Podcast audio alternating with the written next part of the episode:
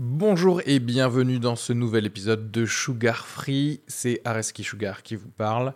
Pour vous dire que je suis en spectacle actuellement au théâtre Beau Saint-Martin à Paris. Donc si vous voulez venir voir une superbe heure de stand-up, n'hésitez pas à prendre vos places. Il reste des places pour les trois dernières représentations de la saison.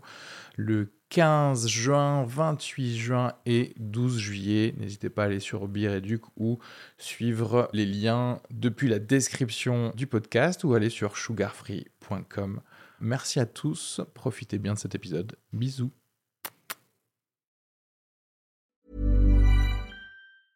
When it comes to your finances, you think you've done it all. You've saved, you've researched, and you've invested all that you can. Now it's time to take those investments to the next level by using the brand behind every great investor, Yahoo Finance. As America's number one finance destination, Yahoo Finance has everything you need, whether you're a seasoned trader or just dipping your toes into the market. Join the millions of investors who trust Yahoo Finance to guide them on their financial journey.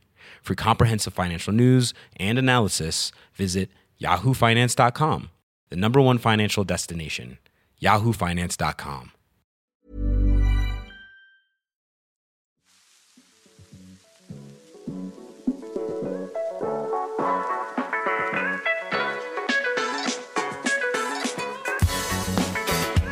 Bonjour à tous et bienvenue dans ce 16e épisode de Sugar Free. Aujourd'hui c'est un épisode avec un, invité, un invité excellent, Lies Amadouche, qui est euh, artiste de son état, euh, artiste plasticien, euh, prof des beaux-arts à Pékin. Je le connais depuis depuis quelques années maintenant et bah, en fait j'adore parler avec lui parce que on va très rapidement souvent dans des dans des discussions philosophiques, métaphysiques, etc. Mais on a aussi des trucs assez terre à terre. D'ailleurs, vous verrez dans, dans cette discussion, ça commence très bêtement avec du du hardware, des puces euh, faites en Chine, euh, nos téléphones portables, etc. Euh, pour aller dans le fait que nous sommes des psychonautes et qu'on aimerait bien boire de l'ayahuasca et, devenir des êtres de lumière. je vous laisse écouter cet épisode. Vous pouvez aller voir ce que fait l'IS sur, bah, sur son site, l'IS à ma douche. J'ai mis le lien dans la, dans la description et vous allez pouvoir voir un petit peu l'étendue de, de ses talents artistiques. N'oubliez pas de mettre 5 étoiles sur euh, iTunes, parce que voilà, encore une fois, s'il y a une note avec un commentaire sur iTunes, et eh ben ça veut dire que euh, Apple va le mettre un petit peu plus haut dans son classement et donc va pouvoir euh, être encore plus écouté et, et, relayé sur, sur sa page à la une. Donc voilà, merci de donner ce petit coup de pouce. Vous pouvez également faire un tour sur mon site web sugarfree.com ou sur mon euh, Instagram areski sugar a r e z k i s u g a r pour voir toutes mes dates de stand-up etc.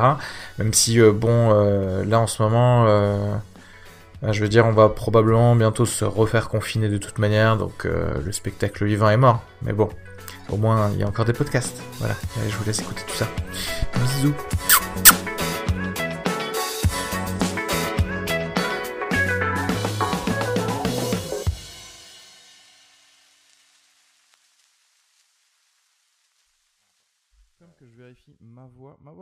Pas mal, mais. Et, ah oui, c'est un Huawei. Bah, c'est très bien ça, il est hyper bien ce, cet ordi. Je vais grave. Euh... C'est celui que je recommande à mes étudiants d'acheter. C'est vrai le Huawei? Ouais. Bah... Pas... De toute façon, eux, ils s'en foutent de. En fait, je l'ai pris euh, juste. Euh... Plus ou moins quand il est sorti, je crois qu'ils l'ont sorti, ils l'ont sorti à 1000 euros. Donc c'était ouais, ouais. parfait quoi. Ouais, et, et, en Chine, il est encore moins cher, il vaut euh, de 700 à 900 prix max euros. Et euh, bah tu sais, c'est normal, c'est avec les taxes comme d'hab. Oui. Et, et moi j'en voulais un, le seul problème c'est que si tu l'achètes en Chine, ils te mettent le système d'exploitation chinois. Et tu peux pas le... Ouais, et tu peux... Donc Windows en chinois. Et tu peux pas le changer. Genre pour une raison obscure. formaté en fait? Ouais, pour une raison obscure, eux ils me filaient, ils avaient un HP qui pouvait me transformer en truc euh, en Windows anglais, mais ils, le Huawei ils pouvaient pas le faire. Je sais pas pourquoi. Enfin, c'est qu'ils avaient pas envie, quoi. Est-ce que Trump a raison? Est-ce que Trump devrait... euh, Ouais, grave, c'est un peu ça. Ouais. Non, non, c'est c'est clair. Tu sais que hier encore, ils ont trouvé une une que faille ouais une faille dans un le quatrième producteur de smartphones au monde. Personne ne le connaît. Ça s'appelle un truc genre Tenco euh, ou Temco et euh, il se consacre juste à la vente de téléphones pour des pour euh, les pauvres, en gros en Afrique, etc. Et ils ont trouvé Qui, que qui est un constructeur chinois. Ouais, c'est un constructeur chinois et il vend euh, les téléphones à 30 dollars. Mais en fait, ils ont trouvé qu'ils compensaient le prix de 30 dollars parce que il y avait des euh, il y avait un trojan à l'intérieur qui était Mhm. un adware qui allait payer systé- systématiquement toute la data que les Africains s'achetaient. Parce que tu sais, les Africains, ils ont pas de forfait, ils ont juste de la data Ouais. quantitativement, tu vois, qui Ouais. s'achètent quantitativement. Tous les matins, ils se réveillaient et les mecs, ils ont commencé à dire Oui, euh, j'ai plus d'internet, je ne comprends pas. D'accord. Donc en fait, ils ont utilisé la data comme monnaie Ouais. et ils les ont prélevés Ouais. à chaque fois en fait. Ouais, ouais, ouais. Et c'est en fait donc c'est ton téléphone qui passe des appels sans toi en fait. Ouais. peu. Ouais, c'est un peu comme quand t'as ton forfait SFR. Tu sais, à un moment, tu pouvais payer avec euh, le euh, parce que ton forfait SFR était euh, relié à ton compte bancaire ou quoi. Ouais. Ou alors tu pouvais payer avec une espèce de monnaie équivalente qui était une monnaie data. Mais ça c'était un truc de qu'ils ont utilisé je crois pour les terroristes pour justement euh, avoir de l'argent. non, il y avait eu un truc comme ça il me semble où en gros tu pouvais payer en carte SIM parce que du coup ça c'est comme des ca- du cash. Ouais, ouais. Ouais, c'est un un, traçable puisque Et, euh, et, et c'est ouf parce que ça veut dire que les Chinois, parce qu'après du coup l'entreprise chinoise c'est quand même la quatrième au monde, donc elle a dit ouais non on sait pas. En fait si oui c'est vrai donc euh, nous on passe par des protocoles de vérification extrêmement rigoureux. ouais. Donc en fait c'est dans la chaîne de fabrication, hein, c'est l'un de nos euh, nos, faux- prestataires de services qui a dû parasiter. Oui. Avec On des re- ransomware. repousse la faute à quelqu'un d'autre. Ouais. alors qu'on sait très bien que Ouais. le gouvernement. Du coup, t'es. Est-ce que t'es pas devenu trop fort en ou trop intéressé en toutes ces euh, actions des grandes entreprises, etc. Depuis que tu viens en Chine Yeah. Tu vois ce que je veux dire Ou est-ce que t'étais quand même intéressé par tout ça? Ah Bah ouais. Bah tu sais, il y a eu la grande info qui disait que euh, Apple avait capi- pit- euh, capitalisé à 2000, 2000 milliards de- d'euros ou de dollars, ce qui est la somme des entreprises du CAC 40, tu vois. Et que et donc en gros euh, en termes de superpuissance, en termes de ce que ça veut dire en relation de puissance, tu vois, puissance des pays, puissance des compagnies privées, euh, c'est euh, voir d'un côté la comment dire les États-Unis s'atomiser en des puissances euh, euh, de privées Mhm. et voir de l'autre côté la Chine euh, ne pas du tout s'atomiser et être une espèce d'union totale entre ces entreprises Et eux-mêmes. ouais. voilà qui font de l'espionnage qui sont complètement au service de Ouais. l'État de, de, la- de la nation c'est un, un énorme contraste pour moi tu vois Mais euh, j'ai l'impression que tout est quand même lié. C'est en fait c'est deux façons de faire un peu la, la, la même chose. Je lisais un article sur une euh, sur une une entreprise qui s'appelle Crypto AG Ouais. et qui est une entreprise en fait qui a vendu des outils de de cryptage ouais. euh, et de ouais de cryptographie à tous les services de renseignement du monde. Ah pas mal et en fait qui est né dans les années euh, 40 en fait pendant la Seconde Guerre mondiale et qui a été noyauté par la CIA depuis. Et ça vient juste d'être révélé que en fait la CIA ouais. et aussi les services de renseignement ouest allemands Hmm. ont en gros c'était les investisseurs secrets Ouais. de ce truc Ouais. et qu'à chaque fois qu'ils en vendaient Il à des pays même des pays alliés Ouais. bah, ils avaient hein, une backdoor pour euh, pour tout savoir. C'est-à-dire qu'en fait, la CIA sav- savait pra- pratiquement tout de tous les gouvernements qui utilisaient ça. Euh, genre, ils ont aidé les Anglais euh, pour la guerre des Malouines, tu vois, plein de trucs comme ça. Donc en fait, tu revois l'histoire en te disant, ah mais ça se trouve, il y a plein de trucs que vous pouviez faire aussi Ouais. et que vous aviez pas arrêté. Par exemple, tu vois, euh, des génocides ou des choses comme Ouais, ça. ah non, c'est clair. Ouais. Non, l'histoire est euh, ma lecture de l'histoire. Je, je peux pas du tout avoir une, même malgré tout ce qui se passe en Chine politiquement, qui est extrêmement critique.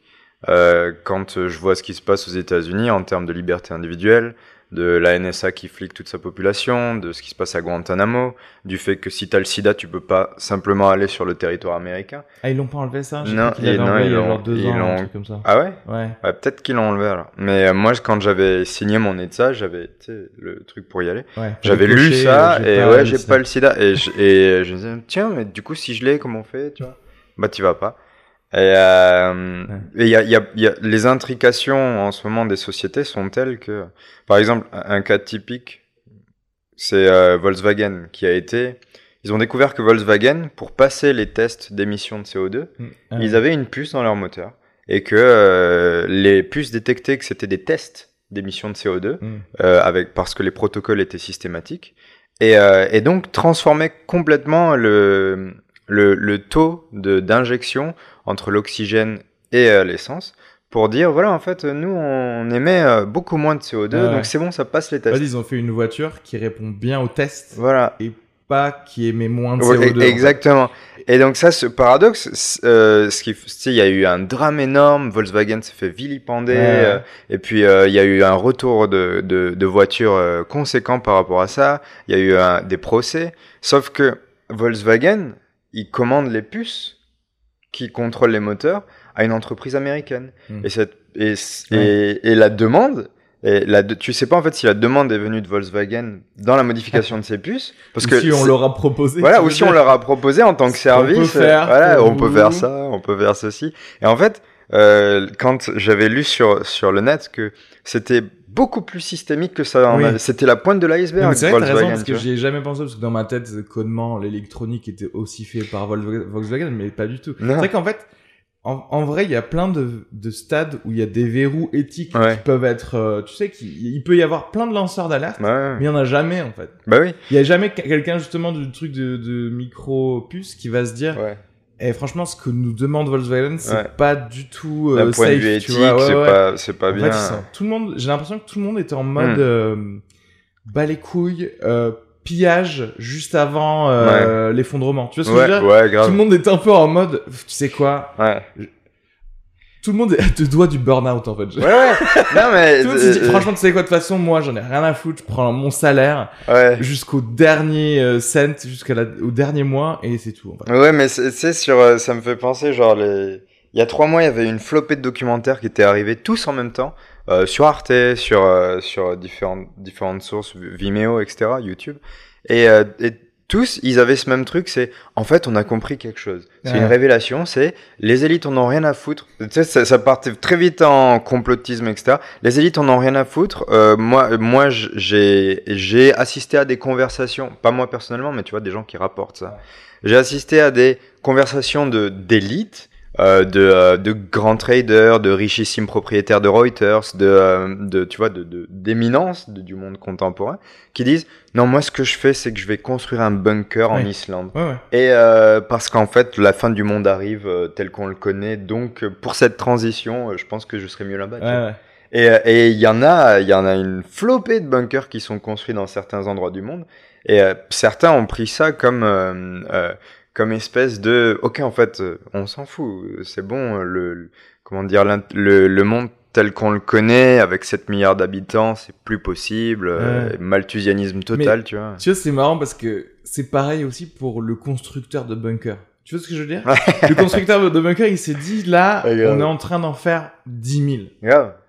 D'habitude, j'en faisais 4. Tu Ouais, vois ce que je veux dire? ouais, grave. Et Ouais. du coup, à un moment, qu'est-ce qu'il se dit? Est-ce qu'il se dit, de toute façon, moi, je m'en fous parce que je peux faire mon bunker à moi?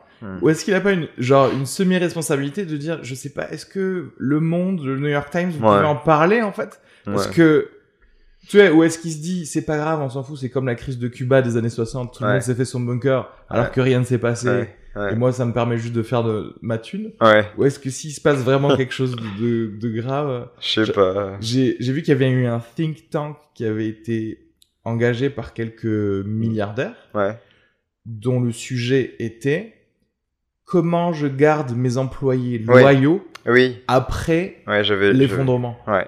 Du, du coup, tu... Ouais, et en fait, c'était genre, euh, comment, qu'est-ce que tu dois mettre des barrières? Est-ce que tu dois mettre un système de rétribution? Voilà, Est-ce que tu, euh, que tu dois les armer ou ne pas les voilà, armer ça. euh, comment, Ouais, comment donner envie à mon garde du corps du Mossad de rester avec moi et de pas aller ouais, gars. ailleurs? Ouais, mais c'est passionnant. Moi, ça me passionne parce que, en gros, tu te dis, on est dans un très très bon épisode de Netflix.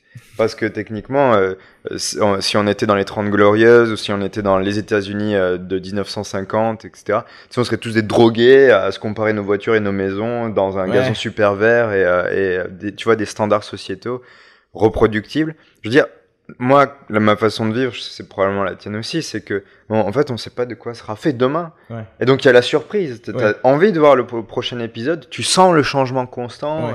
Mais moi, je, ça, ça m'excite en fait plus qu'autre chose Bah, grave. euh, en ce moment en fait, parce que je me dis, tiens, pour une fois, il se passe des trucs que j'avais pas prévus. Ah ouais, Tu vois ce ouais, que- c'est clair. Ouais, des trucs. Une euh, pandémie, etc. Tu me dis, tu t'aurais dit il y a six mois, on va tous être euh, à la maison pendant trois mois. Ouais. J'aurais dit quoi? Ouais, on va porter des masques, mais euh, que quand on fait 100 mètres dans la rue et quand on se lève de table au restaurant. Non mais c'est passionnant parce que c'est vrai que dans ce chaos, tu peux aussi, ça te permet de rêver le meilleur des mondes possible.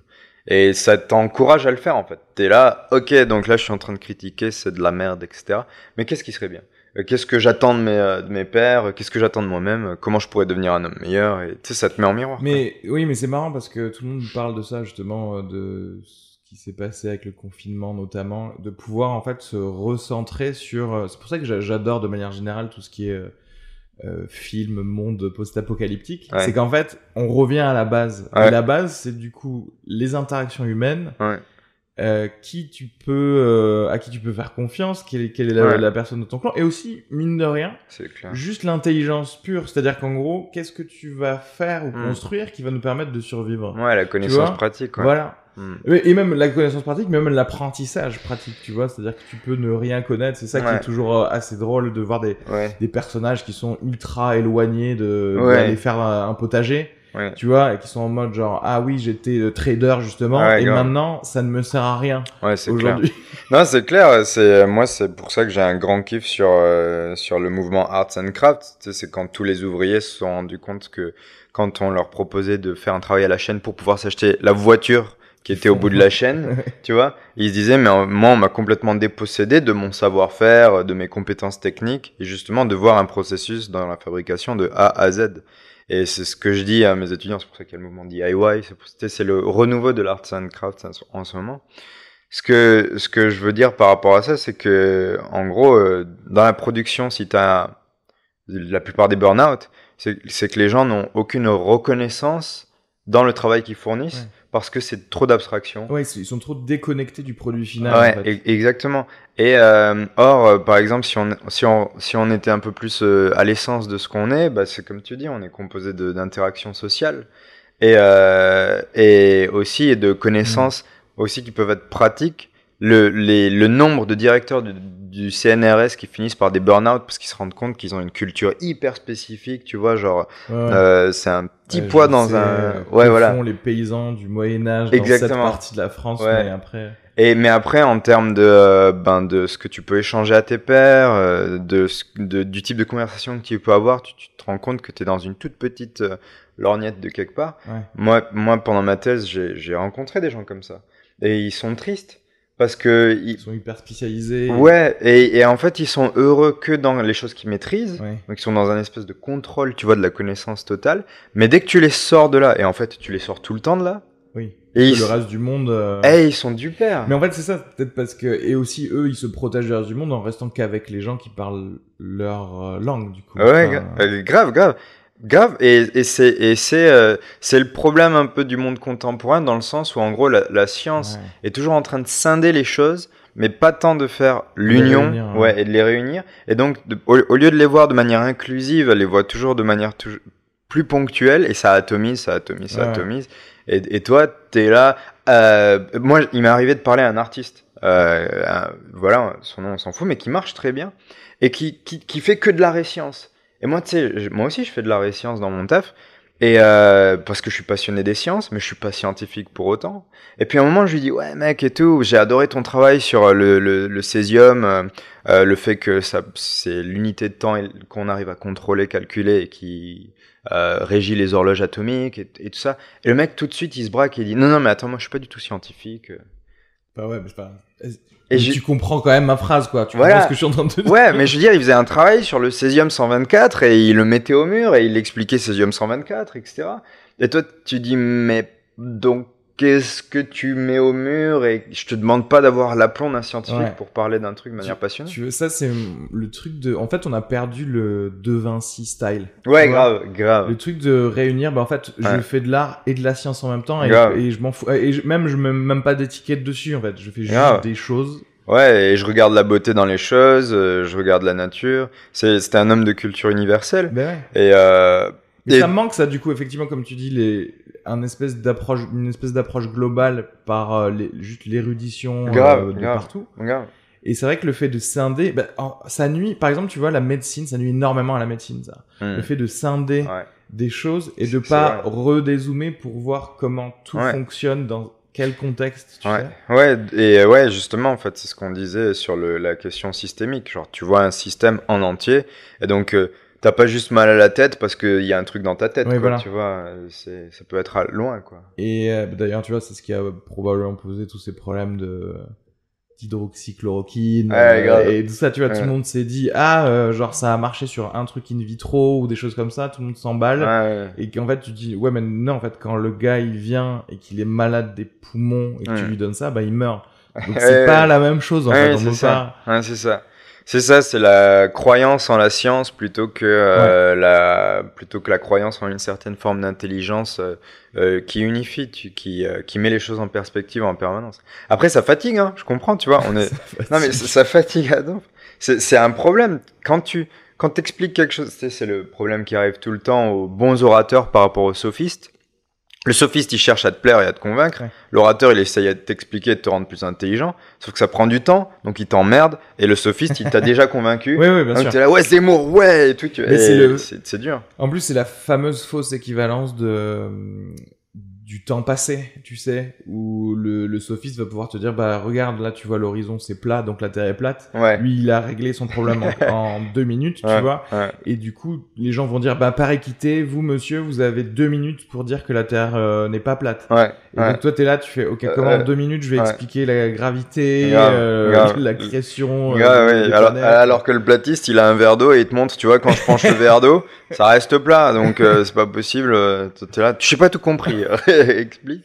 Mais ouais, tout revient en fait à comment on perçoit, euh, on perçoit le monde et la, enfin, les facilités euh, vers lesquelles on penche dans notre cerveau. Ouais. Tu vois, je peux même lier le truc de euh, de déconnexion par rapport à un produit final et le fait que tout le monde effectivement euh, Ouais. fait un, un peu un burn-out et que Ouais. d'ailleurs très souvent les gens qui font des burn-out ils se dirigent vers de l'artisanat Bah, parce qu'ils ils reviennent à, et je pense franchement ça c'est ancré dans euh, le cerveau humain depuis euh, les premiers humains, le côté de Ouais.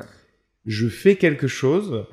Et donc je suis responsable de ça Ouais. et je peux aller le, le, le donner à quelqu'un Et en euh, même temps, expliquer comment je le fais. voilà C'est-à-dire, en gros, c'est Ouais. euh, c'est Jésus qui t'apprend à pêcher plutôt que de filer du poisson, quoi, Ouais. tu vois. En fait, en fait c'est un proverbe de Lao Tzu, c'est un truc, c'est un proverbe chinois à la base. ouais Mais on dit, euh, j'ai, oui apprends Jésus, oui, donne quoi. un poisson à quelqu'un etc c'est là haut C'est de Lao Tzu, j'ai appris ça après. Mais euh, moi, ça me fait penser à un truc, tu vois. Il y a, moi, en tant que bidouilleur, justement, qui fait de la programmation, qui fait ce qu'on appelle de, de la programmation orientée objet, tu sais, maintenant, euh, tu rentres dans une pièce et puis t'es extasié parce que la lumière s'est allumée en même temps que t'es rentré dans la pièce. T'es Mhm. là, ouais, 2001, l'Odyssée de l'espace, etc. Mais bon, tu vois pas les capteurs, tu sais pas le code qu'il y a derrière, tu sais pas comment ça marche, Mhm. mais tu, tu as l'impression de la magie, Oui. tu vois. Et c'est le problème, c'est ce qu'on appelle le problème de la boîte noire. Tu vois, ça, c'est une, ça, ton téléphone, c'est une boîte noire. Tu, ça, ça marche, mais c'est, le monolithe de Kubrick. Tu ne sais sûr. pas quelle est la magie de la connaissance qui le régit. Et donc, moi, toute ma vie, tu vois, j'ai, je veux dire, pendant, par exemple, j'ai payé mes études à réparer des iPhones parce que je voulais voir ce qu'il y avait dedans. Et j'expliquais au gars, tu vois, là, tu le vois pas, mais ici, c'est ta batterie. Là, c'est ton module euh, Wi-Fi. Là, c'est ton module machin. Et euh, donc, tu peux remplacer, tu peux réparer. La boîte noire est pas faite pour être ouverte. Et euh, déjà, elle te met à distance de, euh, de la fonction, du fonctionnement de la technologie. Et elle t'impose une croyance. Mm. Elle, elle t'impose euh, parce que c'est trop complexe. Tu peux pas accéder, tu vois, assez Ouais. rapidement en- en- à- au fonctionnement de ton téléphone. Donc, elle te soumet énormément à, à, à ce qu'est ce qu'est l'objet, son potentiel et surtout, euh, t'es obligé de l'utiliser quoi. En, en Chine par exemple, en, Fran- en France, c'est assez drôle, mais en France, tu peux ne pas utiliser Facebook. T'es pas obligé d'utiliser Facebook Ouais. Messenger pour parler aux gens. Si T'es- tout le monde l'utilise autour de toi. Voilà. Et, en, et, euh, et à Instagram, tu peux ne pas l'utiliser aussi. Mais WeChat, l'application avec qui tout le monde parle, qui est l'équivalent de Facebook et. Messenger, eh ben, tu payes aussi avec. Ouais, donc en fait, ils en ont fait un truc qui fait que ton, com enfin, ton commerce et ta Ouais. vie de tous les jours. euh, Et on te paye aussi avec. et donc, en gros, si tu l'utilises pas, t'es déjà un orla. Ouais, ouais. Tu n'existes pas. Oui, quoi. parce qu'à la limite, ici, on peut toujours se restreindre à c'est un truc social, je peux choisir d'appeler des gens ou alors de, de communiquer avec des gens autrement. Ouais. À partir du moment où tu insères l'économie dedans, Ouais, c'est bon, c'est fini de, de les avoir rendus dépendants. Et, euh, et, ce- et ce qui est cool, en fait, moi, ce que j'aime beaucoup chez les gens qui comprennent ce dont ils parlent et qui en ont une une, euh, c'est justement qu'ils peuvent partager. Ouais. Tu vois, ils peuvent, ils peuvent t'expliquer, écoute, ça, ça marche comme ça, et euh, ils savent t'enseigner comment ça marche. Et, il y avait un truc d'un anthropologue qui était une histoire d'anthropologue trop cool. C'est genre un gars, il va dans la forêt, et puis euh, il suit euh, le, il suit la tribu indigène qui l'accueille. Ouais. Et puis bah, les indigènes ils lui disent ah voilà comment on fait un arc voilà ça c'est comme ça et puis voilà comment on fait les flèches voilà c'est comme ça après tu l'utilises comme ça donc tu pointes tac le poisson tu l'as et tu voilà comment tu le cuis voilà comment tu le manges et puis euh, l'anthropologue il dit ah c'est cool merci etc c'est génial et tout et puis l'indigène il le regarde et il dit et maintenant du coup tu ta montre comment tu l'as fait? Tu sais il dit euh, la montre là tu- comment, comment tu l'as fait? Ah ouais. et l'anthropologue il se trouve con parce qu'il Ouais. peut rien dire et il, il est là alors Là, si fais, euh, je, sais déjà, pas il vous faut des mines. Grave, grave, alors, on va, Quartz. on va remonter loin, mon gars, et euh, tu vois, je t'explique. Et ils, ils peuvent pas, quoi, tu vois. Ils peuvent pas du tout. Moi, je me dis, il faudrait que je sache faire un frigo. Tu vois ce que je veux dire? Ouais, grave. Je- Regarde. Eh, mais en plus, ça demande une connaissance assez, euh, assez passionnante, hein. Tu vois, sur la- l'expansion des gaz, la détente des gaz, la, la Mm. baisse de température, c'est ouf. Mais euh, ouais, c'est vrai, c'est vrai que pour la plupart des gens, euh, la, la, la technologie, c'est de la magie, quoi. Ouais, grave. C'est genre, en fait, en vrai, imagine, il pourrait, ça pourrait être la conspiration la meilleure du monde, Hmm. de se dire, bah en fait, depuis le début, on dit qu'on fait ça, mais on a demandé à des elfes, quoi. Tu sais, on Ouais, va grave. dans des trucs grave. genre Samsung. Grave, Il y a des elfes de. Samsung qui sortent des frigos et on les prend, mais en fait, on sait pas du tout comment ça grave. Et, et tous les, comment on appelle ça, les, euh, les Apple Genius, là, tu Oui, c'est ça. Les Apple En fait, Genius, en fait, trois gnomes. Grave. les uns sur les autres. Non, c'est clair. Moi, je serais grave pour créer la religion de la science. Tu vois, pour dire, pour dire oui, en fait, il faut qu'on crée un culte parce que le culte, il est là. Donc, mais euh, c'est ça le problème, c'est que c'est, en fait, elle est déjà créée et ça s'appelle la science parce que Ouais. les gens ouais, croient. Et c'est ça le truc que je disais euh, sur le fait que, en fait, les euh, facilités dans le sens péjoratif du terme du, du cerveau humain, Ouais. c'est beaucoup plus facile de d'avoir la foi en un truc et d'avoir réglé le problème, de dire c'est co- c'est comme ça. Plutôt que d'aller se remettre en question. Et, du coup, c'est ça la vraie Ouais. science, c'est de pouvoir dire, ok, comment le doute. Ouais. voilà, comme, le- comment ça fonctionne, mais si je change ça, est-ce que ça fait Ouais. ça, etc., etc.. Et le problème, c'est que je- la façon d'éduquer les gens en sciences Ouais. est mauvaise, parce que du coup, on leur euh, propose ça comme une nouvelle Bible, Oui. au grave. lieu de leur proposer ça comme, non, en fait. Vous devez tout break down Exactement. et, et toujours reposer les, les questions. Exactement, complètement d'accord. La question de la foi, d'ailleurs, elle est dévoyée un peu parce que finalement, tu vois, moi j'ai une foi absolue en mon père, en ma mère, au serveur qui me ramène ma bouffe parce que euh, il faut. c'est pas Tu empoisonné. vois, ouais, voilà. regarde, c'est pas empoisonné, en mon banquier parce qu'ils me volent pas de la thune. Euh, tu vois, j'ai beaucoup de foi placées à beaucoup d'endroits différents. Mm. Donc même la question de la foi, je la critique pas, elle est nécessaire pour une société qui vive, tu vois, en, en, en- qui coopère, quoi. Mais euh, le problème, c'est que à la racine de la science, tu dis, en fait, la science, normalement, ce qui est, euh, ce que tu peux admettre scientifiquement, c'est tout ce dont le contraire n'a pas été démontré. Genre, je peux te dire, mais tu sais, il y a 25 races d'extraterrestres qui vivent sur Alpha Centauri. eh ben toi, tu peux pas me contredire parce que ouais. t'as pas la preuve du contraire. Et moi, j'ai pas besoin de ta preuve du contraire, tu vois. Et ils ont tous trois têtes. Je, je veux dire, c'est Oui, sûr, quoi, tu vois. C'est un truc, je sais plus, c'était dans un truc de Ray Bradbury qui disait genre oui, il y a, il y, a, il y a une énorme boule de chocolat dans la ceinture de Kuiper. Ouais, ouais, ouais, bah, Voilà. grave, grave. Et en, en l'occurrence, en plus, tu vois, il y a toujours la théorie de la neuvième planète du système solaire, parce qu'on Ouais. comprend pas que le Soleil, tu vois, il, il, est, il a un système de balancement comme ça, et donc on se dit qu'il y a une masse avec une orbite elliptique gigantesque. Mais je crois qu'ils viennent de la trouver plus ou moins. Ah ouais, je, je sais pas ce que j'en ai rien entendu parler, mais j'ai pas lu les articles encore dessus.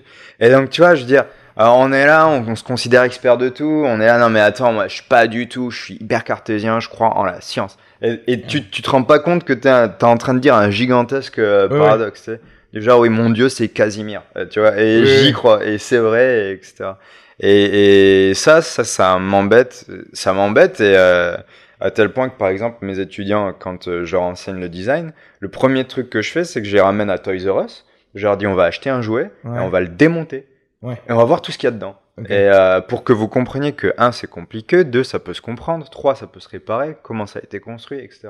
Et puis ça peut se redesigner. Bah ouais, et, et justement, l'exercice, c'est de le hacker, euh, Ouais. c'est de le hacker. Et la culture du hack, en ce moment, elle est en train d'augmenter à fond parce que je pense que c'est aussi par nécessité.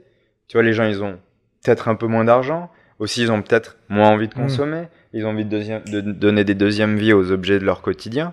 Et, euh, et, et ça les fait, tu vois, mettre les mains, donc ils personnalisent et ils kiffent. Mais ça, c'est marrant parce que la culture du hack, c'est aussi pour moi euh, une façon de trouver les sciences des mondes parallèles, en fait.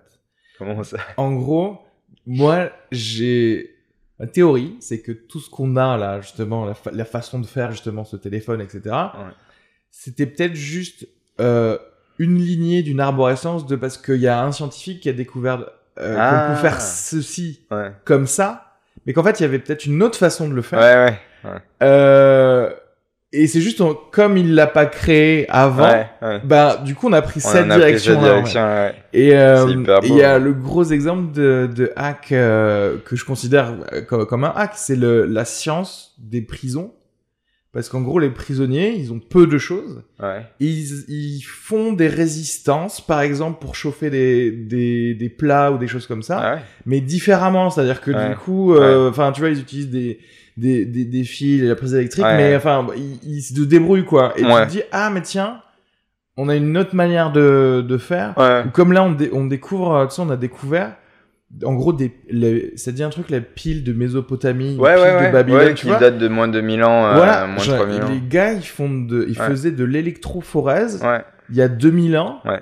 Et tu te dis, ah, mais euh, pour eux, c'était, euh, c'était je verse ça dans ouais, ça, tu ouais, vois. ouais, ouais, Nous aujourd'hui, si on dit électrique, tout le monde va te dire non, ça a commencé en euh, 1900. Avec tu vois. Tesla, voilà, c'est bah, c'est le truc. Et apparemment, enfin, moi, de ce que j'en ai lu justement de cette pile, c'est que c'était peut-être juste à titre expérimental. Et Oui. que ils en ont juste pas trouve, découvert les arborescences euh, Ah. tu vois, utiles, peut-être, tu Ouais, vois. la seule possibilité, c'était, euh, en fait, c'est possible de faire, de, ça les aide en fait à mettre des feuilles d'or justement. Ah, c'est marrant parce que tu, tu- tu en as parlé hier. Ouais, ouais. Mais euh, mettre des feuilles d'or sur sur Ouais. des bijoux, etc. Ouais, pour l'électrolyse. c'est voilà, et ouais. peut-être qu'ils utilisaient ça pour faire des, des bijoux en fait. Ouais, bah ça, ça m'étonnerait pas parce que parce que pour, les techniques de la feuille d'or sont sont assez euh, dures à élaborer, donc c'est toujours bien si t'es aidé par de par de la science à côté, tu vois. Mais et du coup, ouais, moi je me dis c'est marrant parce que euh, grâce à la, au système D, on peut Ouais. avoir tu sais des petits aperçus dans ces mondes parallèles qui ont choisi un autre. euh, Ouais. tu sais comme les mondes steampunk. un Ouais, ouais, ouais, on ouais. tous restés à la Ouais, vapeur. en mode. Bioshock. Ouais, voilà. Ouais, ouais. Et il y a un peu de magie, mais genre de la pure magie, tu sais. genre de la magie où t'es pas là, oui, alors c'est ça qui se passe, etc. Ouais. Non, mais c'est clair, de toute façon, quand tu mets les choses en perspective, quand, euh, par exemple, on, on m'avait dit, euh, voilà, une analogie de ce qu'est la distance entre un, enfin, la taille de la, dis- la distance et la taille d'un atome et Mm. d'un électron, c'est, bah voilà, euh, l'atome, c'est un grain de poussière et l'électron le plus proche, il est dans, il, il est à la périphérie de la plus grande coupole de la plus grande église de Rome, tu vois. Ouais. Et, euh, et tu, tu dis oui, hein, ok, donc euh, tout est fait de vide, Oui. euh, tout est, rien n'est tangible, tout n'est que force, tout n'est que transformation permanente. Et, euh, et ça t'emmène dans un espèce d'abîme. C'est comme ce que tu disais sur les les les les les, univers possibles Ah oui, possibles en fonction de ce qui a été découvert. C'est une approche relativement quantique, tu sais. C'est Mm, l'idée que ouais. euh, ce que j'observe existe à partir du moment où je l'observe. Ouais. Ce que tous les gamins pensent, tu sais. C'est genre, euh, quand un gamin il rigole parce qu'il ferme les yeux et, et que toi tu disparais, c'est parce qu'il pense qu'il t'a fait disparaître. Ouais, ouais. C'est pas parce qu'il a le noir dans ses yeux, etc. Ouais. C'est parce qu'à deux ans, il est sûr qu'il t'a fait disparaître et que ça le fait marrer. tu sais. Du genre, ah, t'es mort, ah, t'es revivant. quand ils jouent au début à cache-cache et qu'ils se cachent comme ça, ils se disent bah Ouais. du coup je suis caché. Grave, je suis invisible. Grave. Et, euh, et cette relativité dans la perception, si, si t'es un peu au courant, si tu regardes. euh, c'est- drôle parce qu'en fait, c'est juste qu'on a gardé exactement le même système, mais qu'on l'a cérébralisé pour des pensées. Ouais. C'est-à-dire le déni, le déni de certains faits scientifiques, Ouais. c'est littéralement ça en fait. Ouais, ouais, ouais, ouais, grave, c'est, juste, euh, non, je veux pas voir euh, le Covid. euh, Ah ouais. bah, voilà en fait. Ouais, bah on est on est niqué par plein de biais, le biais de la proximité pour l'empathie, tu vois ce qui se passe euh, loin, tu t'en as rien à foutre, mais ce qui se passe euh, très près, c'est hyper important euh, que euh, tu vois la boulangère, on lui a volé euh, deux baguettes hier, tu vois, et, et, et t'es- toi t'es émotionnellement investi là-dedans Ouais. parce que ça te touche. C'est marrant parce que même si on arrive à prendre ce petit écart, ce petit pas de côté pour voir qu'on fonctionne comme ça et qu'on devrait pas fonctionner comme ça, Ouais. on fonctionne quand même comme ça. Ouais, ouais, grave, c'est impossible. Bah, on est, on est, nos percepts, nos, nos façons de voir le monde sont complètement ken, quoi. On place de l'empathie au pire des endroits, euh, Ouais. on place de l'ego au pire des endroits. C'est, Est-ce que, est-ce que toi, tu parfois t'as envie d'intégrer dans un design de quelque chose, peu importe, euh, le fait de justement hacker la connerie du cerveau humain comme ça? Tu vois ce que je veux dire? Ouais, ouais, grave. Le fait de Ouais, ouais. je sais pas, de d'essayer de dire ah mais vous savez quoi, pensez différemment que votre Ouais. animalité en fait. Ouais, je voulais, je voulais faire ça et c'est d'ailleurs ce que la plupart des artistes qui fonctionnent font, c'est qu'en gros justement ils, ils se servent de tes automatismes pour Ouais. euh, les, les, les perturber et, et te faire réfléchir à tes, tes automatismes. Euh, un cas très pratique en gros, c'est par exemple dans toutes les religions, tu as un chapelet, un moulin à prière, un quoi d'autre, euh, une main de Fatma, je sais pas, un truc en gros à toucher, Mm. un truc que tu vas toucher de manière systématiquement et qui, ou alors un mantra Mhm. et qui va te foutre en transe. Et ça, pourquoi en fait c'est hyper important pour les religions et les croyances? C'est parce qu'en gros ça te met en transe, donc ça te t'active un système d'auto-persuasion, et euh, donc tu, euh, tu vas toujours plus, tu vas profondément aller vers un, un état de pensée. Donc je critique pas Ouais. cet état et je critique pas du tout les religions, mais par contre c'est un outil ancestral que les gens ont pour focaliser leur attention. Moi, moi ça me passionne ces trucs-là parce que on est genre au quotidien, on est criblé de d'applications qui te vampirisent l'attention Ouais. et ça s'appelle l'écologie euh, l'économie de l'attention. Il Ouais. y a plein de gens qui passent leur temps dans des bureaux à se dire alors euh, voilà, par exemple l'effet euh, l'effet casino, tu sais c'est euh, quand tu ouvres ton Instagram, tu regardes toujours ton nombre de likes en premier Mhm. et en fait, quand tu ouvres ton Instagram, normalement, instantanément, tu pourrais avoir le nombre de likes que tu as Oui. eu. Mais en fait, le temps où ça met pour apparaître le nombre de likes que tu as eu, c'est variable. Pourquoi? Parce qu'il y a des chercheurs qui se sont rendus compte que à des singes, quand euh, tu leur euh, faisais appuyer sur un bouton et que la récompense, le temps pour qu'ils aient la récompense, euh, tu sais, des cacahuètes, elle est variable, ça entraîne un comportement addictif. Automatiquement, tu Ouais. vois. Et donc toi, t'es le singe devant ton Instagram et t'attends le nombre de likes et t'es là, oh putain, j'en ai eu trois. Ouais. Et des fois, ça dure 5 secondes, des fois, c'est instantané, des fois, ça dure 10 secondes. Et ah, des fois, c'est étalé sur les trois minutes qu'il faut pour que tu scrolles et que tu vois Grave. trois pubs. euh, Grave, exactement. Et, euh, et cette science, en fait, elle est appliquée, elle nous est appliquée constamment sur. C'est un- c'est des systèmes de rétribution, c'est des trucs euh, pavloviens aussi, souvent, Mm. tu vois, euh, genre d'association euh, euh, de trucs positifs ou de trucs négatifs. Et, euh, et on est tou- toujours tenu en équilibre pour ça, mais, mais c'est pas utilisé, comme tu disais, dans notre quotidien pour Ouais. des trucs qualitatifs. Ouais, ouais. Du genre, euh, allez, aujourd'hui, on va faire un sourire à trois personnes. Tu sais Oui. Genre, euh, Oui, oui, oui. et tu pourrais faire une app comme Une ça. app qui te permet de faire. Oui, tu Ouais. peux transformer le hack cérébral Ouais. en truc positif. Ouais, exactement. Exactement. Mais on en revient à. Il y a aucun lanceur d'alerte chez Instagram. Ouais. Tu vois ce que je veux dire? Ils sont Ouais, assez bien payés pour fermer les yeux sur le... alors qu'ils le savent que là, je crois qu'il y a... je sais, je crois que c'était il y a aux États-Unis parce que je connais, je connais pas les stats en France, mais je crois qu'il y a eu un boost de 56% de suicides des, euh, euh, Des gamins, adolescentes Ouais. Euh, à cause des réseaux sociaux.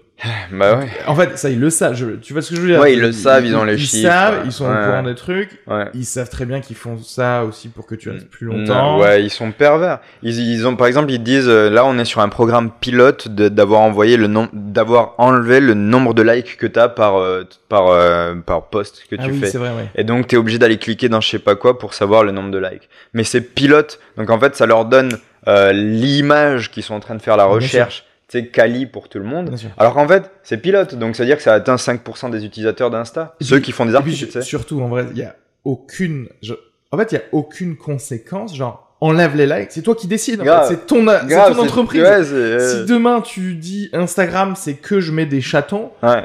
Ouais, c'est tu le comme fais. ça en fait. D'ailleurs, il y avait que ça et c'était, il y, avait, il y avait une science des chatons à un moment, tu sais, Ah genre, oui, oui. pourquoi les chatons, euh, parce que t'as un parasite dans le corps qui fait que euh, tu t'étais au de ce délire. Attends, mais le truc de. C'est originaire d'un truc comme la toxoplasmose. Ouais, ouais, ouais. Mais euh, pour les chatons. Ouais, ouais, pour les chatons, la raison pour laquelle les humains aiment les chatons, c'est parce qu'ils ont un parasite qui les font rétro- rétroactivement aimer les chatons. Euh.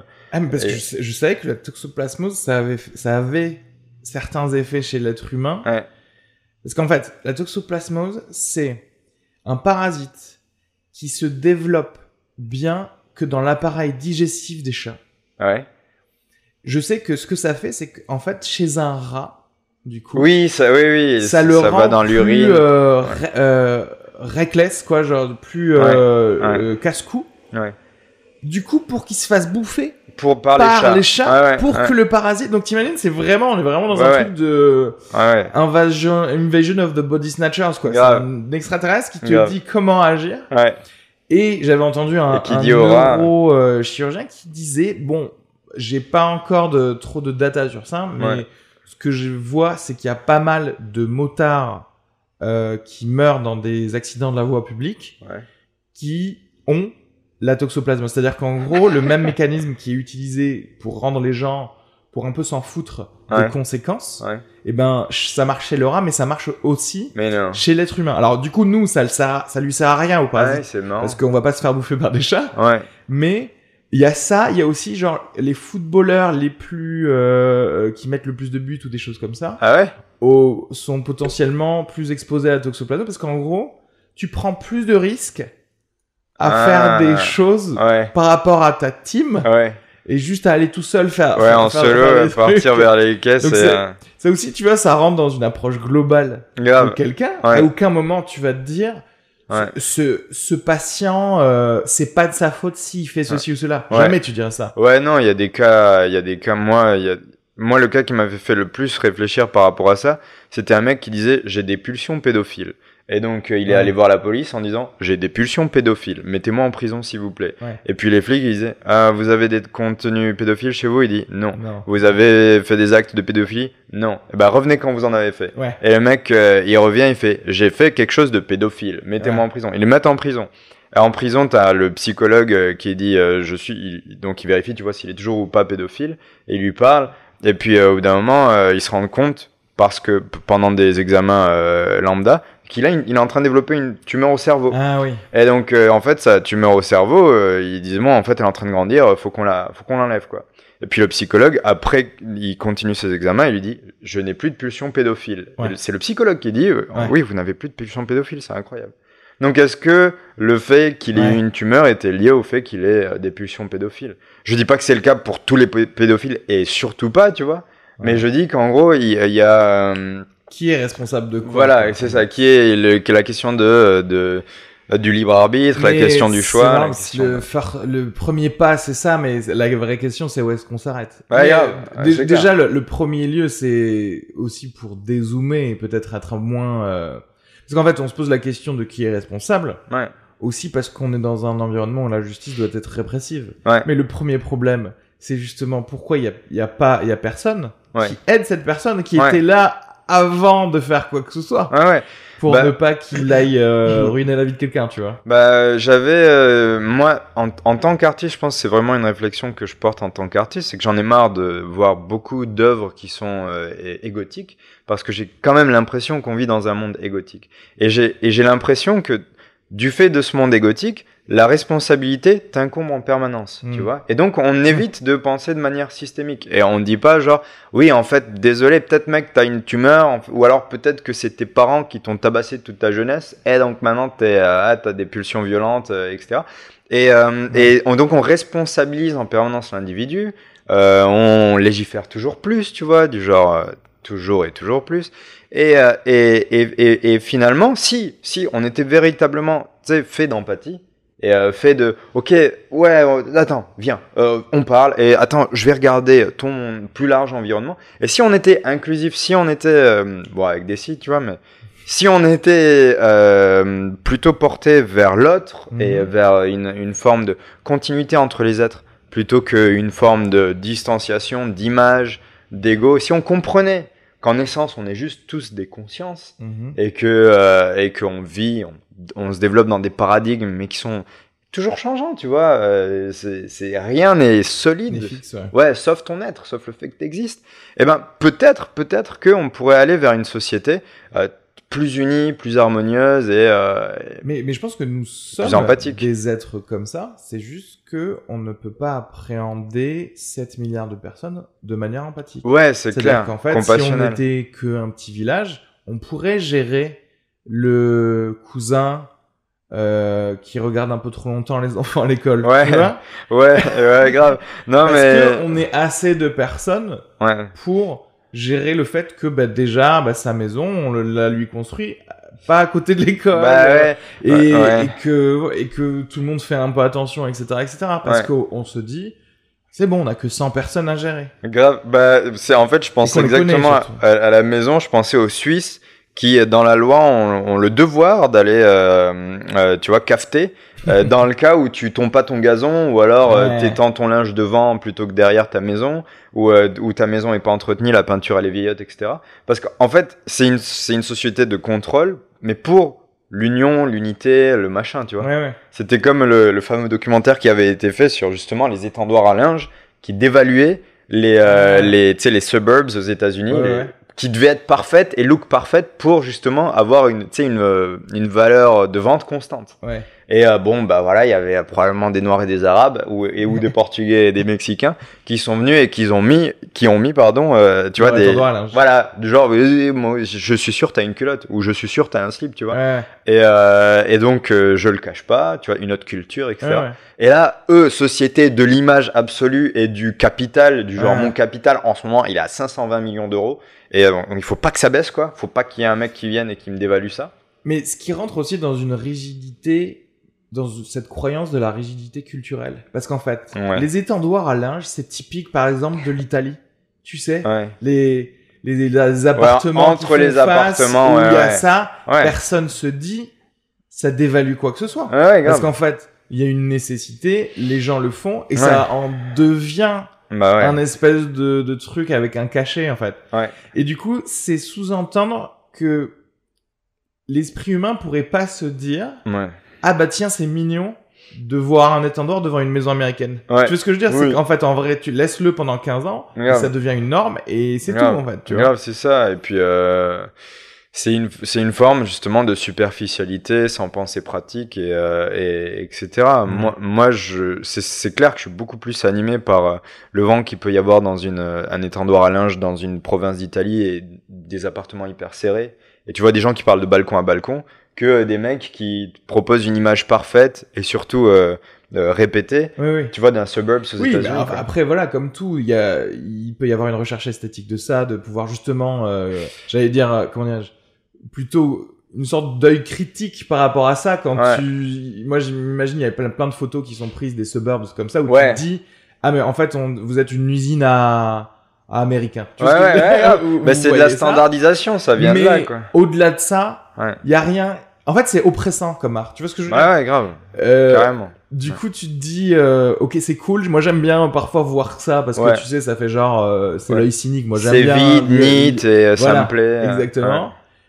Mais tu l'as vu une fois, en vrai, tu l'as vu plein de fois. Quoi. Ouais, ouais, et surtout, est-ce que tu veux y vivre ou pas, et qu'est-ce que ça a comme portée euh, d'un point de vue comportemental? Genre, imagine-toi de vivre là-dedans, est-ce que t'es content? Moi, je, au sud de la France, il y avait euh, pas mal de, de quartiers qui, euh, qui, qui prennent exactement le même modèle de, de maison, et ils font tac, tac, tac, ils les mettent les, uns, les unes à côté des Ouais. autres, et, et j'avais des amis qui vivaient là-dedans.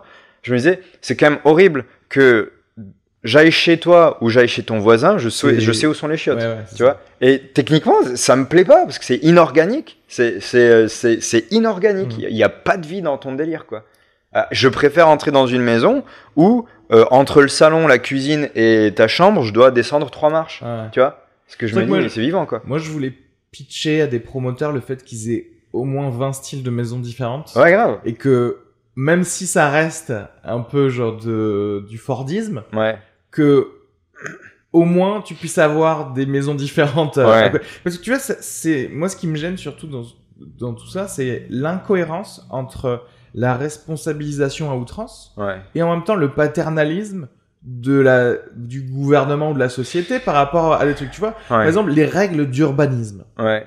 Ouais. Qu'est-ce que j'en ai à branler en fait? Hmm. Que ta maison, elle ressemble à, à une maison de Tim Ah oui, Burton à côté d'une maison de Barbie. c'est ça. En fait, Hmm. Si je suis responsable totalement, Ouais. eh ben laisse, la- tu vois, laisse le vivre Ouais. le jeu. Et si je suis pas responsable, à ce Ouais. moment-là, bah ok pour l'urbanisme, Ouais. mais aide-moi à avoir rembourse-moi le psy. Ah ouais, ouais, ouais, C'est ouais, c'est clair, c'est clair. Oui, Ça- c'est clair que ça pourrait se compenser et, et- et en plus, euh, je veux dire, il y, y a des il y a des quartiers entiers qui sont nés de la folie d'un mec qui peignait euh, ses, euh, ses ses volets en rose et que Oui. sa maison elle est verte et que ça fait un contraste naturel et que du Et coup c'est kiffant, tu vois. là-bas qu'on prend nos billets d'avion. C'est en grave, fait. exactement. Personne prend son billet d'avion pour aller ça. à Springfield, euh, Ohio. Euh, gra- grave, c'est ça. Ça. euh, Après, technologiquement, on va vers là parce que, je veux dire, on va vers euh, une société plus organique et surtout qui est plus fit à qui on est euh, en, en individu. Parce que moi, je pense aux maisons qui sont imprimées en 3D. Ouais. Euh, les maisons qui sont imprimées en 3D, tu peux rentrer quelques paramètres. Mettons par exemple sur ta taille, le nombre de gamins que tu veux avoir, Ouais. ta classe euh, socio-professionnelle. mais aussi randomiser des trucs. Voilà, et ça, en fait, justement, ça va randomiser Ouais, les trucs ouais. pour les donner de manière organique. Tu vas avoir l'air de vivre dans un champignon, mais il y aura quand même des murs, des murs plats. Oui, oui. oui. Parce que si tu vis dans une sphère, bah tu peux pas acheter de commode et la mettre contre le mur, tu vois. Ouais, on en revient effectivement, comme tu disais, au fait que bah, des- du coup des designers et des gens qui utilisent la technologie vont pouvoir remettre Grave. un De... truc plus plus organique. ouais, plus humain, plus individuel aussi. Bah oui. Bah mes, mes collègues, mes, mes collègues de, du laboratoire de recherche, ce qu'ils faisaient, c'est que ils Duquel le laboratoire de, l'ENSAD Lab de- des arts décoratifs. Ouais. Il y en a un, sa thèse, c'était euh, ok en fait, donc une imprimante 3D, ça imprime un truc comme ça. Mais en fait, je me suis rendu compte que ce qui donne de la qualité du vivant, lui, il s'est rendu compte que ce qui donne de la qualité du vivant à un dessin, c'est la randomisation, le hasard. Et donc, il met part du code des procédés qui euh, génèrent du hasard. Et, et donc, ça donne un look organique. Et ça donne euh, une, tu vois, une plus-value esthétique où tu dis ouais, en fait, euh, c'est dans l'erreur que tu trouves Ouais. euh, de la beauté, Ouais. de, de la spécificité, et, et, et c'est ce qu'ils sont en train, de, c'est ce que de grandes entreprises, je, je crois qu'il y a une entreprise nantaise en France qui fait euh, des maisons imprimées en ciment, Ouais. en ciment, et c'est ce, c'est vers quoi on va. Ouais. Tu vois, un truc beaucoup plus euh, naturel, un truc euh, où, euh, par exemple, il suffit d'inclure certains espaces entre deux, deux couches de ciment, et ben tu vas avoir de la mousse qui va venir, Ouais. et, et comme du lierre qui va se prendre, et qui, tu sais, qui va donner vraiment un, un truc vivant à ce que, ce que tu observes. Le, le problème étant qu'il faut pas être fainéant. C'est-à-dire Ouais, qu'en non. fait, il faut Bah penser à ça, mais surtout aussi, c'est-à-dire qu'en tant que promoteur, par exemple, Hmm. il faut que je me dise, ben non, je veux mettre l'argent dans un designer Ouais. qui va pouvoir penser mes futurs appartements ou mes, tu vois, Ouais. c'est le, bah, le fameux truc dont on parlait d'ailleurs hier, le, le côté de genre, j'ai pas envie de payer mon logo. Ouais, ouais, ouais, ouais, mais en fait, clair. si tu le payes dès le début, Ouais. T'es sûr que ce sera la, ce qui Ce représente qui durer, mieux ta marque ouais, sur le, sur, sur le temps, quoi. C'est ça, hein, c'est clair, hein, ton investissement du début est quand même euh, important. Après, pour euh, le... Euh, comme là aussi l'idée de la simplification, le fait que tout le monde sache utiliser Photoshop, Illustrator, ben Mm. tout le monde se dit oui, en fait j'ai accès à cette connaissance. Et, ju- et justement, Ouais. on ne voit pas la subtilité qu'il peut y avoir, le degré de subtilité qu'il peut y Oui. avoir dans la recherche créa- créative. Mais parce que j'ai l'impression que les gens, pour le coup, tu vois, même si on les responsabilise énormément, ça reste quand même des enfants sur pas mal de sujets, quoi. C'est-à-dire qu'en gros, il faut pouvoir dire l'ergonomie, par exemple, les gens ne Ouais. comprennent pas. Ouais. Combien de fois je suis entré dans des cabinets dentaires où tu le fauteuil, il est placé trop proche des tiroirs derrière. Et- ah, Donc oui, en fait, tu, tu baisses le fauteuil, toi en tant que praticien, t'as pas la place. Et tu te dis, vous êtes conscient que c'est genre vous l'avez créé ce Ouais. depuis depuis rien du tout. Ouais. Tu pouvais juste décaler, Décalé de, de 50 cm. ouais. Tout le problème était réglé, mais t'as pas réussi à penser à, à l'avance en fait.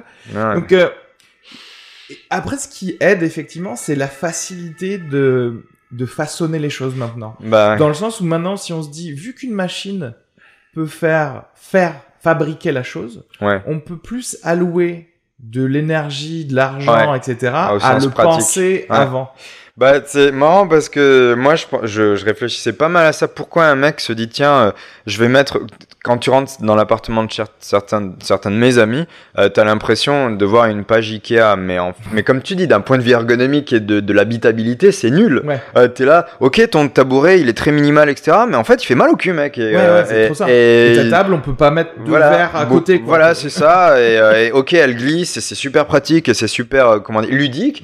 Mais en fait, euh, je vais jamais la faire glisser. Et puis tu vas la poser dans une position, tu la bougeras jamais plus. Et donc le sens, je pense qu'en fait ce sens pratique, il est complètement niqué Ouais. par Instagram. Pourquoi Encore, hein parce que parce que tu fais de l'image, tu Ouais, vois. ouais. Et donc en fait, le, le- euh, là où avant, bah, je sais pas moi, au 19e siècle, il y avait 30 pélos qui faisaient de la composition euh, et qui pensaient, euh, tu vois, en termes d'image et de peinture, et euh, que bah, c'était bien d'avoir un fond noir, que c'est que les, la figure des gens rentre en Mhm. contraste sur un fond noir, que ici c'est mieux d'avoir une conversation, ici c'est mieux de peindre les gens, tu vois, euh, si t'es un artiste. Ouais, ouais. Maintenant, tout le monde se dit, non, non, mais faut faire image, donc mon appartement, il doit être beau, et il doit être beau selon ses critères. Ouais. Or, il faut que je fasse tout rentrer dans ce cadre-là. Et donc, en fait, pour l'image, tu composes d'une certaine façon. En effet, c'est beau. Mais par contre, en termes pratiques, euh, jamais tu vas t'asseoir là. Et si tu dînes là, tu seras un pauvre malheureux, tu vois. J'avais jamais lié la praticité, ou Ah ouais. plutôt le, la perte de praticité peut-être des gens parce que on est obsédé par l'image. Bah ouais, et, et tu composes, tu, tu composes et tu perds euh, justement ce que le, le, le, le côté euh, le côté vivant, le côté organique. Encore une fois, le côté euh, très euh, Mais très. parce euh, qu'en fait, ça demande ergonomique. de te projeter, tu vois, non seulement spatialement, mais de te projeter dans une narration euh, Bah ouais. normale. Alors après, j'imagine que toi, c'est comme ça. Mais moi, mon cerveau, il est tout le temps en train de se faire mettre des films jusqu'à des détails. C'est-à-dire qu'en gros, Ouais. Je suis moi, je, voilà, si je m'imagine une scène, je m'imagine, je m'imagine en 3D. Où est-ce Ouais. que je vais me positionner Ouais, Qu'est-ce ouais. qui va se passer Même si c'est juste pour demander du pain. Ouais, c'est c'est- c'est pas tout le monde. hein. Déjà, j'ai, j'ai, lu un truc comme quoi il y avait 2% de la population Ouais. qui ne sont pas capables de se représenter des images. Ah bah non, ouais. C'est, déjà, moi, je trouve ça fou. C'est-à-dire qu'en Bah gros, non. si tu leur dis pense à un mouton, ils ne peuvent pas. Ouais. Ce que je trouve, genre, je ne comprends même pas, en fait, moi, Bah, pour te dire. Ben, Parce que moi, ouais. j'ai, c'est le contraire, c'est tellement le contraire que tu- c'est mon grand cheval de bataille, j'ai plus Ouais. envie de parler, j'ai plus envie de communiquer autrement qu'en Ouais. mettant, en t'envoyant Ouais, une image. des images, ouais, ouais. Bah, il y avait une super expérience que, que je faisais moi avec mes, pendant ma thèse, euh, comme je parlais avec les scientifiques de, de neurosciences, ils me disaient juste exactement ce que tu dis. Les gens n'encodent pas l'information de la même façon. Oui. Je disais à quel point, et ils, me- et ils me disaient, bah, fais l'expérience, demande autour de toi, euh, qui, quand il a un souvenir, il est en noir et blanc, ou alors il est en mouvement, ou alors il est en image, ou alors il peut se balader dans, dans lequel en Ouais. 3D, Ouais. ou alors en fait il est vraiment plan, ou alors il est vu à la première personne, ou alors est-ce qu'il est vu de l'extérieur Ouais. et donc en fait, si tu poses toutes ces questions à quelqu'un, pardon, tu peux comprendre qui est la personne. C'est-à-dire qu'en fait, si elle encode plutôt des images statiques, elle va être plutôt dans une forme de perception. Si elle est, si elle encode plutôt euh, dans dans une vision subjective, elle va être bah, dans une perception subjective. Elle sera plus, euh, tu Oui, vois, euh, et, et et chacun en fait a ces trucs-là. Par exemple, moi, je peux te dire. euh, tu me parles de mon dernier souvenir, en fait, j'ai une succession d'images statiques. J'ai rien d'animé comme vraiment une animation, Ah, quoi, tu vois. Et, euh, et elles seront en couleur, un peu floues, et je les verrai à la première personne. Ok. Et, et, D'accord. et donc, en gros, vraiment, c'est très spécifique à la- au type de marrant, personne que c'est- t'as. c'est là que tu vois que. Alors, je me considère comme quelqu'un d'extrêmement ouvert, mais Ouais. c'est là que tu vois que même, même moi, tu vois, ça fait quoi, 5 ans ou quelque chose comme ça, Ouais.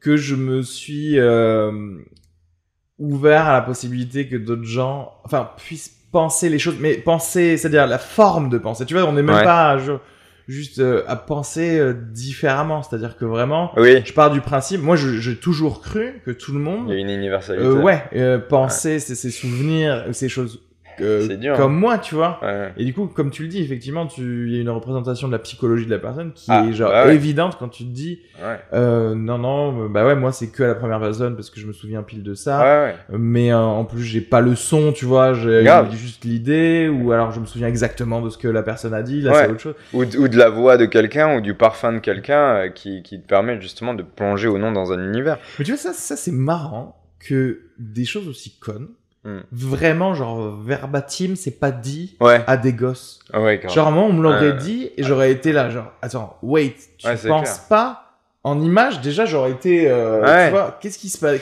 Comment ça se fait, quoi? Ben, il y, avait euh, justement, il y avait quelqu'un qui me disait parce qu'en gros, t'as, t'as, euh, la façon de, de percevoir les choses, ça dépend essentiellement de trois vecteurs. C'est soit tu les sens, donc tu les touches, euh, tu- des vibrations, des mouvements, soit tu les entends et, et euh, soit tu les euh, vois. Mhm. Or 95%, bah encore à cause d'Instagram et de la société de l'ego, du paraître, de l'image, eh ben sont visuels. Mm. Moi par exemple, je suis visuel. hein. Mm. Et euh, mais je serais très sensible à des choses auditives. Et puis euh, si quelqu'un passe à côté de moi avec un parfum que je connais, je vais immédiatement penser Bien ah sûr. tiens ça c'est euh, c'est Schmilblick que je j'ai pas vu depuis trois ans Mais quoi. en plus, c'est drôle parce que l'olfaction, c'est le, le sens qui est le plus proche euh, cérébralement, Ouais. nerveusement, Ouais. des, du des souvenirs et du centre des souvenirs. Ouais Donc ça, c'est un truc qui est organique, en fait, ouais qui est chez tout être humain, et Ouais. pourtant, on l'utilise... Enfin, c'est pas même pas qu'on l'utilise, en fait, on le subit ouais on le subit euh, de manière totalement passive, Non ouais euh, en mode, ah oui, effectivement, ça, ça me rappelle euh, tel Ouais. truc, alors qu'en fait... bah ouais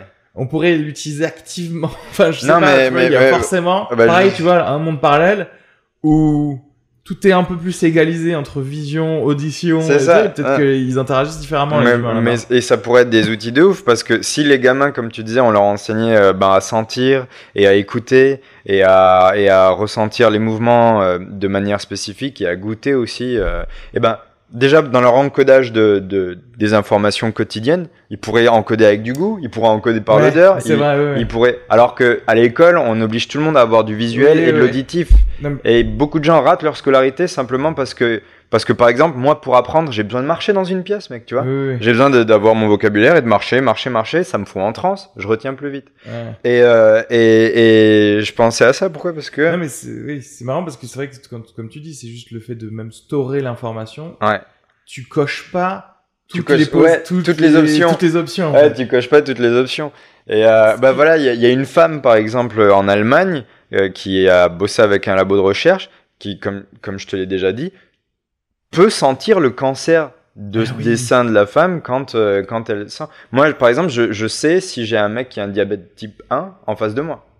Ah ouais. Ouais, je le sais parce qu'il a, tu sais, il produit de euh, euh, cette enzyme là, euh, ils l'ont pas et ça fait qu'ils sentent l'alcool de la bouche quand ils parlent ouais, dans la laine.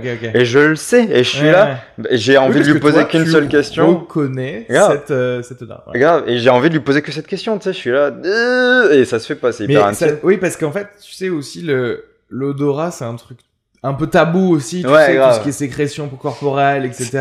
Les gens en ont honte. Hyper, ouais. Alors qu'en fait, c'est une info Ouais. en plus. Mais c'est hyper intime comme info. Ouais. Genre, Enfin, parce qu'on a décidé aussi que. Alors qu'en fait, tu vois, il y a des trucs visuels qui sont hyper intimes. C'est-à-dire que moi, je, je vais pouvoir voir aussi Ouais. quel type de personne va être sur sous quel psychotrope parce que Ah ouais? il y a un petit peu de salive qui est pas assez Non. visqueuse Ah ouais qui est ici, tu Ah vois. putain, oui. Et bien. du coup, euh...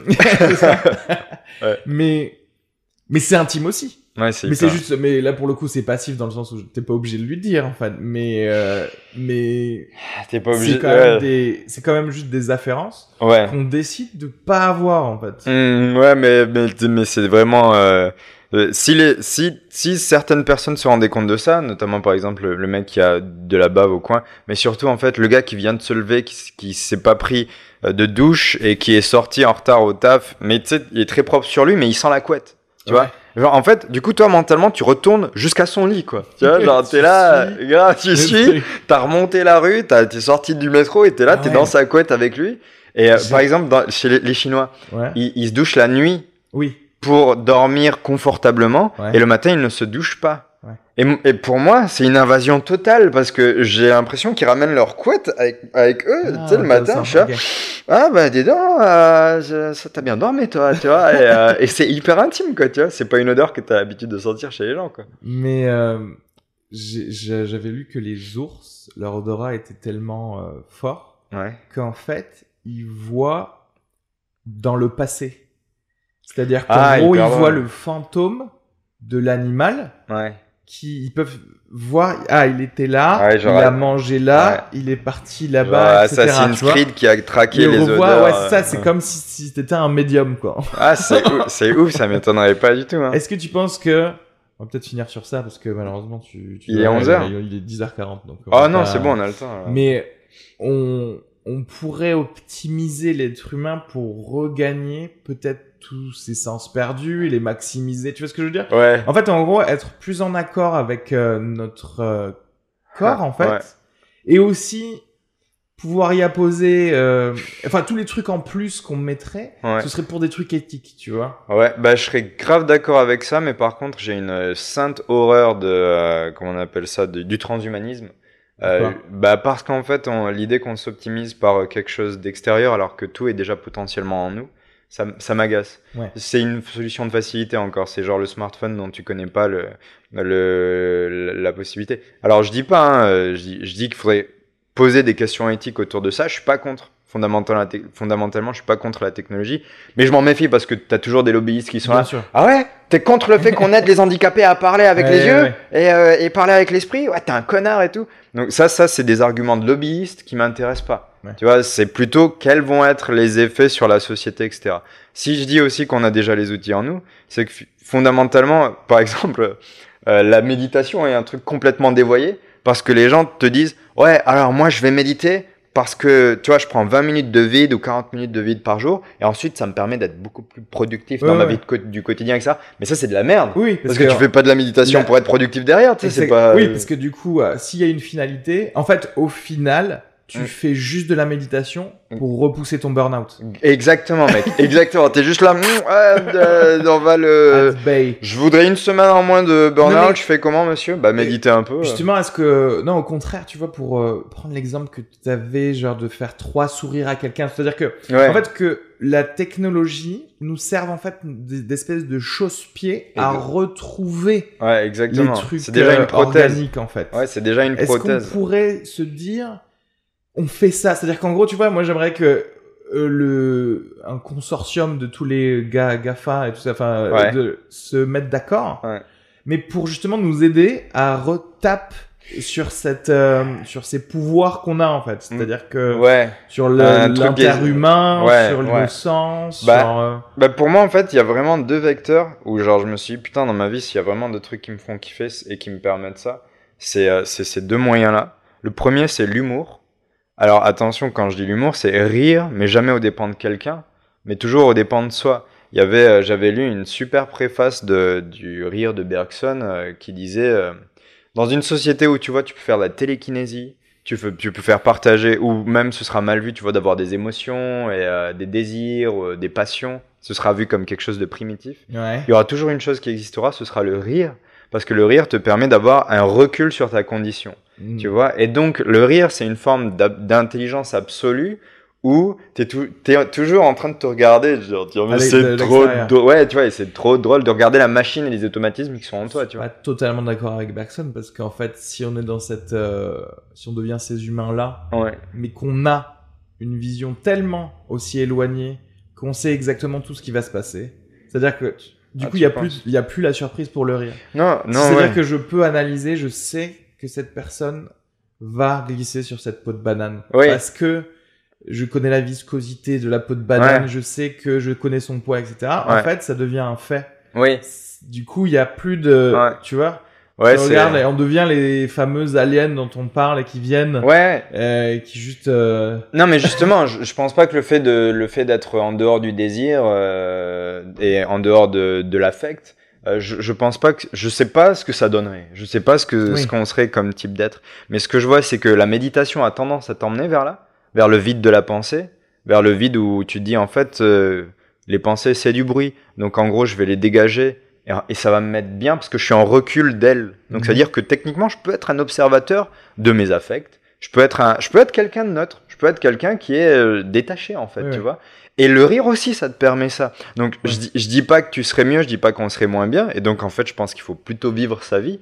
En l'occurrence, moi, je serais plutôt la blonde qui regarde une peau de banane et qui dit oh zut, je vais encore tomber, tu vois. Parce qu'en fait, c'est kiffant de tomber. Tu vois. oui, mais, oui, mais c'est ça. Mais c'est marrant parce que très souvent, on voit un peu notre futur en, bah justement, on va devenir les Grey Aliens qui rigolent pas et qui savent tout, Ouais, tout sur tout. ouais, Et jamais on se dit, ah, mais non, mais on pourrait aussi être ceux qui kiffent leurs émotions bah ouais, 100%, quoi. bah ouais. Tu vois, moi, moi, grave, mec. et en fait, c'est marrant parce que euh, quand tu réfléchis à ta vie, tu te dis, enfin, moi spécialement, j'ai une vision un peu bizarre parce que même moi, je kiffe Ouais. les moments où je suis malheureux. C'est-à-dire qu'en fait, je me dis, ah, c'est des moments où je se- ressens quelque chose. Tu vois ce que je veux dire? Bah ouais, ouais. et, et après, Ouais. Et je tu- les et tu revois peux- avec nostalgie où je, où je me dis, ah putain, Ouais, ce chagrin d'amour que j'ai eu, ou ce truc, etc. Bah ouais. Ou quand t'étais gamin et qu'il y avait une fille qui te plaisait et que tu vois, c'était terrible pour toi parce que tu transpirais, tu te faisais des, des, des psychodrames, ton cœur s'accélérait, t'avais de la rougeur et tout.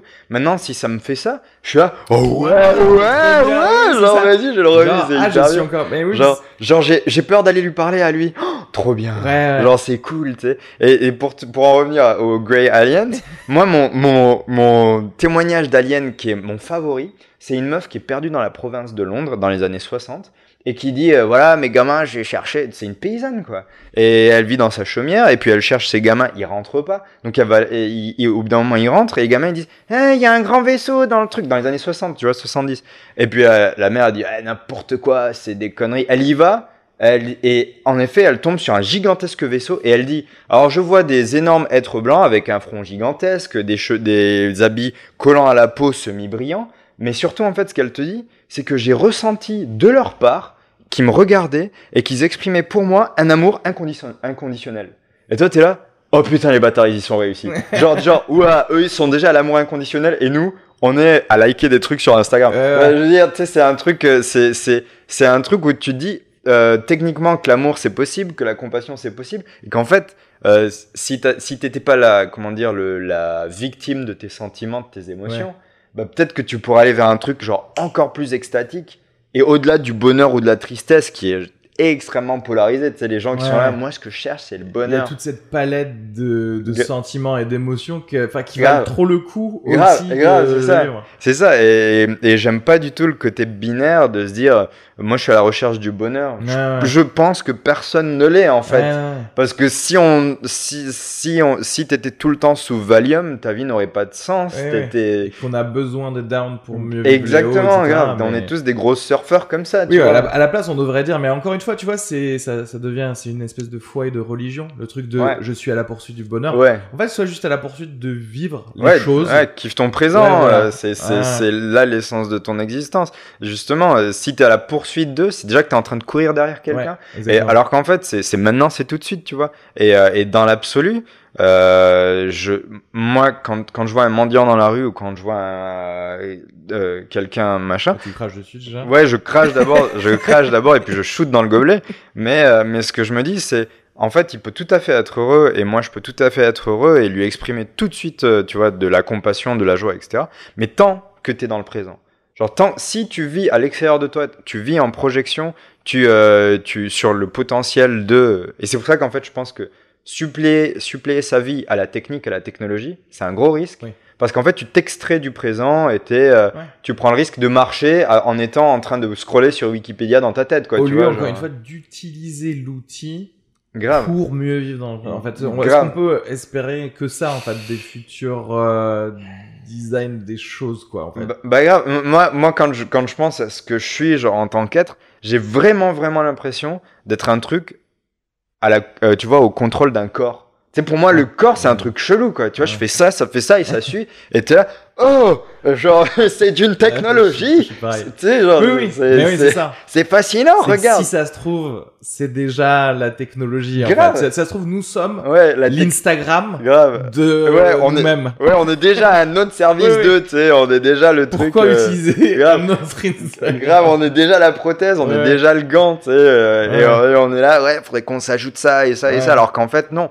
on est déjà, en essence, un truc extraordinaire. Ouais, ouais. Et de, tu sais, enfin, les, les, si tu si, t'extasies en pas fait, de ça, tu utilisais, genre, un, tu crées un bras robotisé pour utiliser un bras robotisé, pour ouais. appuyer sur une télécommande. Tu vois ce que je veux dire? grave, grave, grave, genre, c'est, en même temps, c'est kiffant, hein, parce que ça te fait, tu sais, c'est comme contrôler un tractopelle euh, télécommandé. C'est compliqué. Ouais. Du coup, c'est kiffant parce que c'est compliqué. Mais en même temps, en fait, c'est un putain de handicap, euh, comme tu dis. Tu sais, Ouais. c'est, complète, ça a pas de sens, quoi.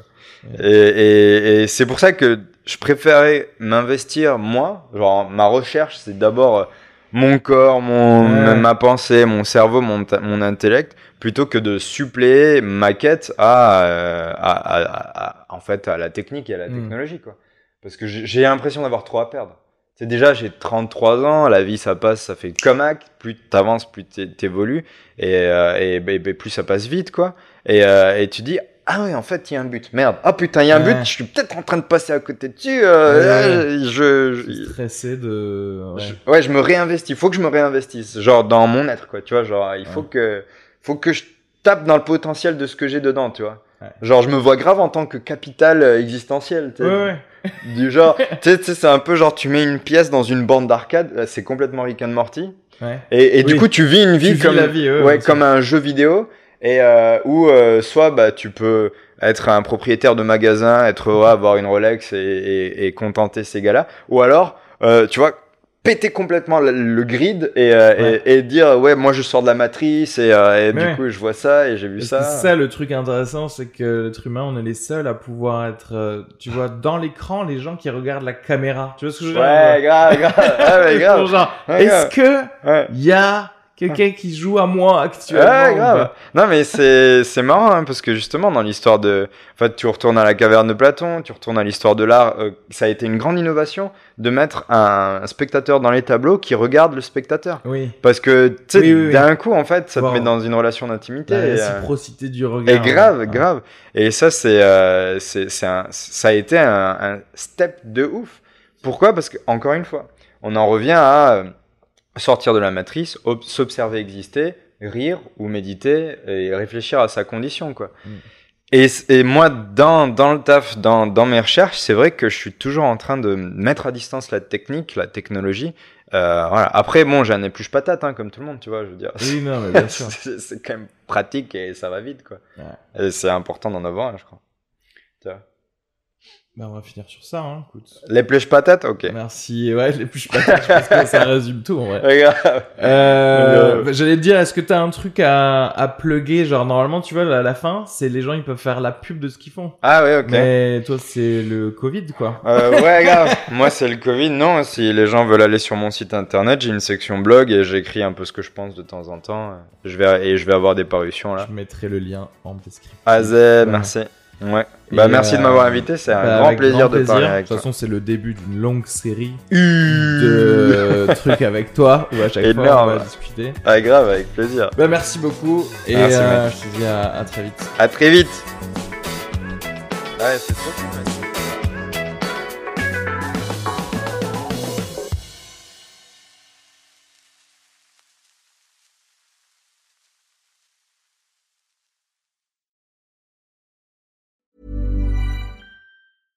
When it comes to your finances, you think you've done it all. You've saved, you've researched, and you've invested all that you can. Now it's time to take those investments to the next level by using the brand behind every great investor, Yahoo Finance. As America's number one finance destination, Yahoo Finance has everything you need, whether you're a seasoned trader or just dipping your toes into the market. Join the millions of investors who trust Yahoo Finance to guide them on their financial journey. For comprehensive financial news and analysis, visit yahoofinance.com, the number one financial destination, yahoofinance.com.